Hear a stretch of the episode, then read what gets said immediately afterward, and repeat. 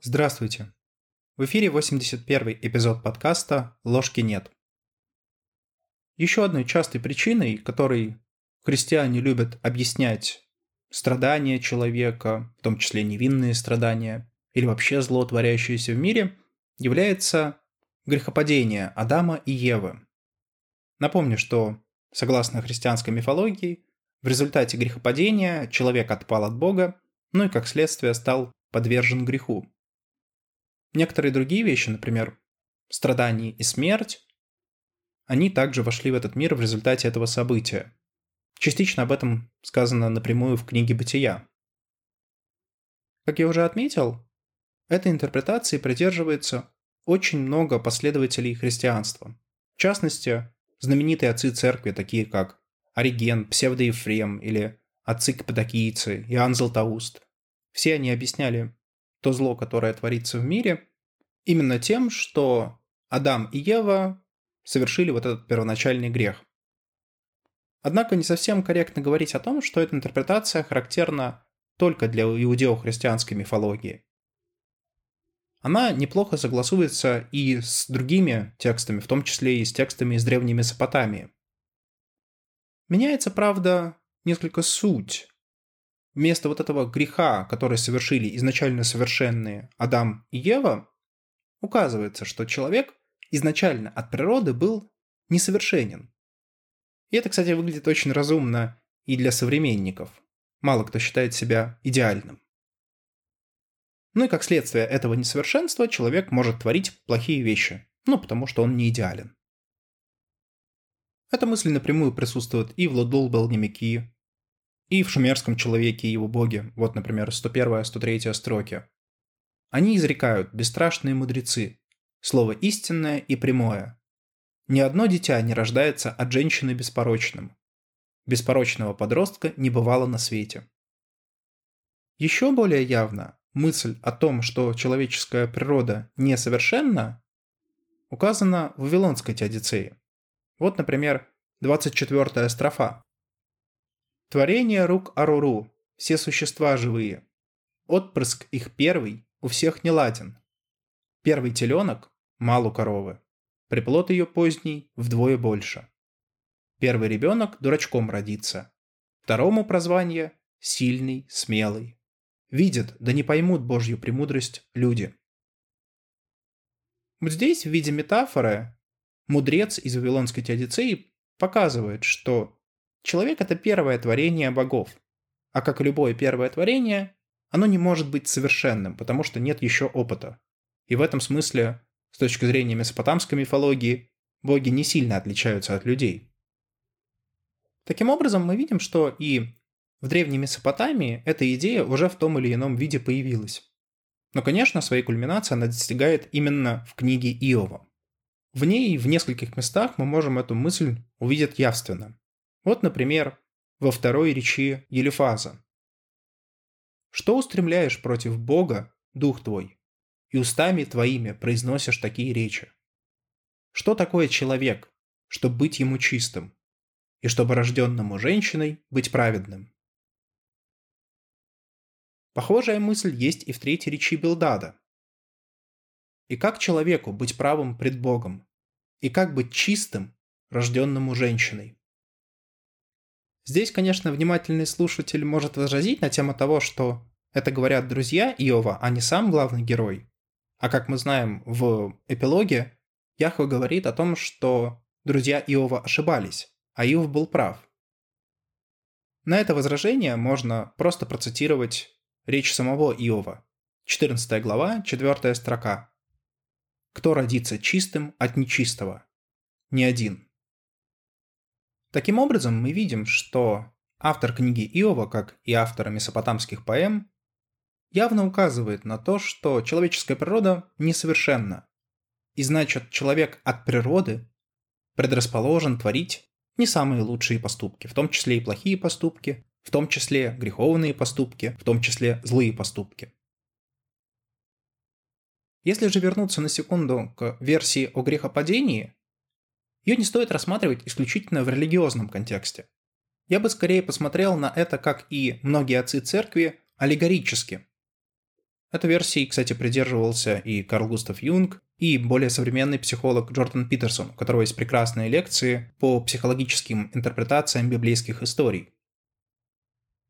По сути, о чем говорится в истории о грехопадении с психологической точки зрения? В ней говорится о том, что когда Адам и Ева съели плоды древа познания, они стали различать добро и зло. По сути, произошел первый акт осознания собственного бытия. Ведь подумайте сами, человеческое мышление, человеческое сознание, оно крайне дихотомично. Можем ли мы воспринять что-то красивое, если не знаем, что такое некрасивое? Ну или наоборот, можем ли мы воспринять что-то некрасивое, не зная, что такое красивое? Можем ли мы отличать и выделять добро, если не знаем, что такое зло? Многие современные когнитивные психологи утверждают, что именно благодаря тому, что наше сознание разделяет вещи на противоположности, ну или не только противоположности, но в общем на какие-то такие континуумы, мы вообще можем что-то различать, что-то дифференцировать. В этом смысле, кстати, и наша личность, наша идентичность, наше эго – это тоже результат процесса подобной дифференциации дифференциации от окружения, дифференциации от других людей, дифференциация от родителей и так далее. Таким образом, съев плоды древа познания, Адам и Ева научились различать добро и зло. А значит, они научились осознавать, что то, что с ними происходит, не всегда может быть добрым. Иногда это может быть злым. Иногда это может причинять боль. А боль может влечь за собой страдания.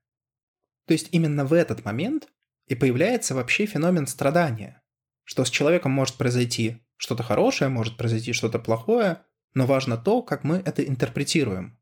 До того момента, когда человек научился различать что-то, нет страдания как такового, мы не интерпретируем события, происходящие с нами. Для того, чтобы интерпретировать, необходимо дифференцировать, необходимо различать события, которые происходят, необходимо давать им какую-то оценку. И если эта оценка не совпадает ну, например, с нашими ожиданиями, то тогда мы можем испытывать страдания. Вот в будущих эпизодах я этому уделю особое внимание в контексте современного психологического дискурса, но сейчас просто отмечу тот факт, что вот есть два понятия. Понятие боли и понятие страдания. Боль испытывают, в принципе, наверное, все живые существа, обладающие психикой. Боль, по сути, это реакция на какое-то негативное событие во внешней среде. Но не вся боль становится страданием. Страдание – это уже психологический феномен. Это наша интерпретация негативного события, ну или позитивного события, происходящего с нами. Одно и то же событие для разных людей может быть одинаково болезненно, но при этом в одном случае оно вызовет страдания, а в другом нет. Можно даже сказать несколько крамольную мысль о том, что страдание – это волевой акт личности что личность осознанно или неосознанно создает страдания из тех событий, которые с ней происходят. И именно поэтому сознание является необходимым ингредиентом для страдания. Если нет сознания, то боль просто останется болью и не превратится в страдание. И по сути, акт грехопадения с психологической точки зрения как раз и говорит о том, что впервые появляется осознание, впервые сознание начинает действовать. И, естественно, как только сознание начинает действовать, появляются последствия, в том числе в виде страданий.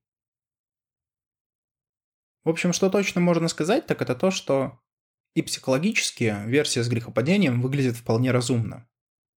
Но что-то в ней все-таки не так. И для того, чтобы показать, что не так, я бы хотел еще раз вспомнить о такой вещи, как семантика.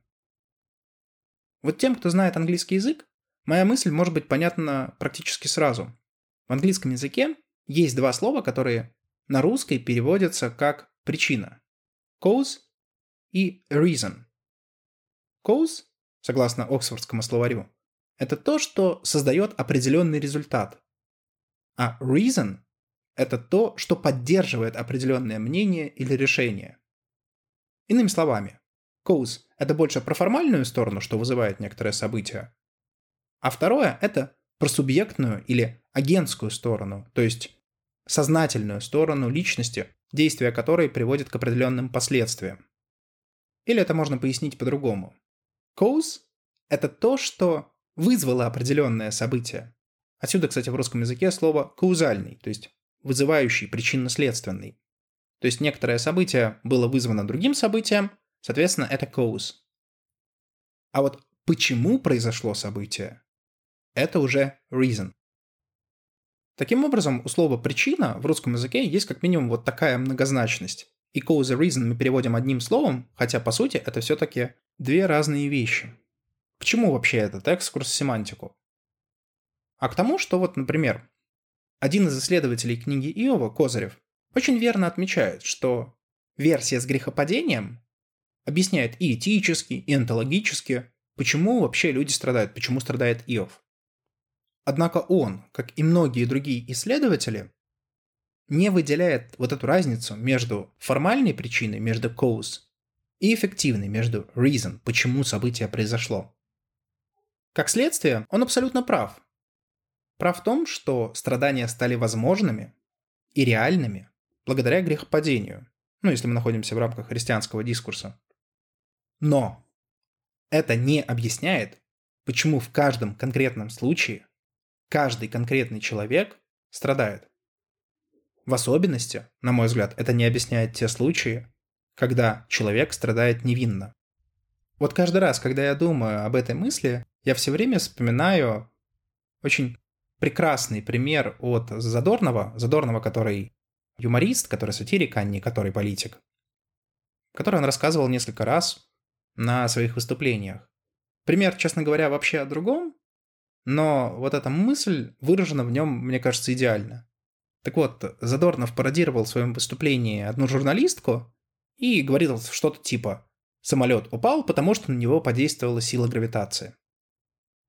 И во многом он прав. Действительно, самолет упал, потому что на него подействовала сила гравитации. Не было бы гравитации, самолет бы не упал. Таким образом, сила гравитации в этом примере является cause, но не является reason, потому что обычно есть какая-то причина, почему данный конкретный самолет в данном конкретном событии не долетел до места назначения. И здесь же здравый смысл нам подсказывает, что если мы хотим выяснить реальную причину падения самолета, та причина, которая нас интересует, то нам нужно не объяснять падение самолета воздействием силы гравитации, а искать reason, настоящую причину, будь то ошибка пилота, будь то отказ техники или погодные условия или что-то еще. В этом разница. Так вот, с невинными страданиями ровно та же самая история. Попробуем вот предыдущую мысль чуть-чуть формализовать. Разумеется, можно согласиться с тем, что человеческое естество не является совершенным. Ну, по крайней мере, если человек не достиг состояния Сатори, но если он достиг этого состояния, то этими вопросами он уже вряд ли интересуется.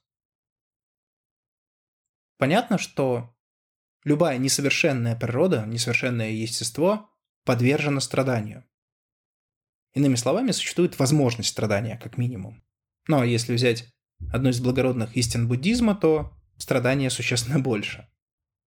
Но эта возможность не является необходимой. Она может быть, а может и не быть. Это как замечательный и знаменитый пример с ножом, что нож может как резать хлеб, так и убивать. Если у вас есть нож, у вас есть возможность убить им другого человека. Но это не значит, что вы это сделаете. Так же и здесь. Несовершенная природа человека подвержена страданию, то есть возможность страдания есть, но не необходимость. Разумеется, несовершенный человек будет совершать некоторые прегрешения. Помните, когда мы говорили в предыдущих эпизодах о мнении Иоанна Златоуста о том, что плохие, условно, поступки человека можно разделить на две категории. Первое – это грех, то есть серьезное нарушение каких-то божественных установлений. Ну а второе – это просто прегрешение, некоторый проступок, которому все подвержены и который не влечет за собой каких-то серьезных последствий. Так вот, несовершенный человек вполне может совершать прегрешения, но совершенно не обязан при этом грешить. И вот как раз пример Иова – это пример безгрешного человека. Об этом нам говорит рассказчик книги Иова, об этом нам говорит сам Иов, и об этом говорит Яхве. Это упоминается несколько раз, разными людьми, и мы об этом говорили в более ранних эпизодах достаточно подробно. Иов – безгрешный человек. Да, конечно, какие-то прегрешения он явно совершал, но не грехи. И в этом смысле объяснять через вот эти прегрешения те несчастья, которые с ним произошли, просто-напросто некорректно. Да, его несовершенная природа, да, грехопадение Адама и Евы, они могли вызвать такие страдания, но не обязательно их вызвали, и в данном случае непонятно, почему они были вызваны. В общем, если резюмировать ранее сказанное, грехопадение человека в христианской интерпретации, или же несовершенство человека в более такой современной интерпретации, может выступать как формальная причина, почему человек страдает. То есть cause, или сила гравитации, как в случае с самолетом. Но это не может быть объяснением конкретных страданий, и в частности конкретных страданий, например, Иова. Да и вообще страданий любого человека, если эти страдания невинные, как минимум. Здесь, кстати, можно поговорить о еще одной интересной мысли, которая связана с этими рассуждениями. Вот везде ранее мы опирались на тот факт, что человек несовершенен и как следствие подвержен каким-то плохим поступкам, он может их совершать. Произошло это в результате грехопадения или же само по себе, не столь важно. Важно другое. Зло, которое происходит в мире, оно не всегда связано с человеком. Понятно, что люди творят друг другу очень много плохого. Собственно, для этого есть огромное количество слов. Ненависть, зависть, обида и так далее. Понятно, что очень много плохого происходит именно благодаря действиям других людей, ну или вопреки этим действиям. Однако есть и, например, естественное зло, землетрясение, наводнение, извержение вулкана. Если мы вспомним фабулу книги Иова, то часть разрушений, часть несчастий, часть страданий, которые произошли с главным героем, они были вызваны именно естественными факторами. Да, согласно мифологии, ответственным за них может быть сатана, ну или Господь Бог, в зависимости от того, какой позиции вы придерживаетесь. Тем не менее, например, падение огненных камней с неба, падение метеоритного дождя, это все-таки относится именно к естественным причинам. То есть обычный человек, который не имеет знания о том, что это было вызвано какими-то сверхъестественными причинами, не может обвинить другого человека или других людей в том, что несчастье произошло именно с ним. То есть формально в причине несчастий виновата природа или виноват мир, если уж так говорить. И это в некотором роде не состыковывается с возможным объяснением, связанным с грехопадением. Окей, Пусть грехопадение объясняет, почему люди творят друг другу зло. Но как грехопадение объясняет тот факт, что в мире есть еще и естественное зло. Да, некоторые христианские апологеты, некоторые экзегеты говорят о том, что сам факт нарушения божественных установлений, сам факт нарушения вот этой первой заповеди «не кушать с древа познания» изменил не только природу человека, но изменил и природу самого мироздания. Но эта версия уже начинает мне казаться несколько сложной, по крайней мере, в контексте традиционной иудео-христианской мифологии. Конечно, если мы вспомним одно из основных юнгианских положений о том, что человек всегда живет в одной реальности, и эта реальность субъективная, а не объективная, тогда это имеет некоторый смысл. Ну потому что, изменяя себя, я изменяю и субъективную реальность, в которой я живу. И как следствие, если я стал подвержен греху и страданию, то и та субъективная реальность, в которой я нахожусь, стала подвержена злу и может проявлять зло сама по себе. То есть зло пришло в мою субъективную реальность именно благодаря моим действиям. Но если же мы на секунду отвлечемся от юнгианской интерпретации и просто рассмотрим объективную реальность таковой, какова она есть на самом деле, то совершенно непонятно, как любое действие человека может повлиять на нее. Вот в данном контексте, в контексте онтологического зла и природного зла. Именно по этой причине в чистом виде доктрина грехопадения или доктрина о том, что причиной невинных страданий является несовершенство человеческой природы, мне кажется, не очень убедительной. А значит, надо искать дальше. С вами был подкаст «Ложки нет». До новых встреч!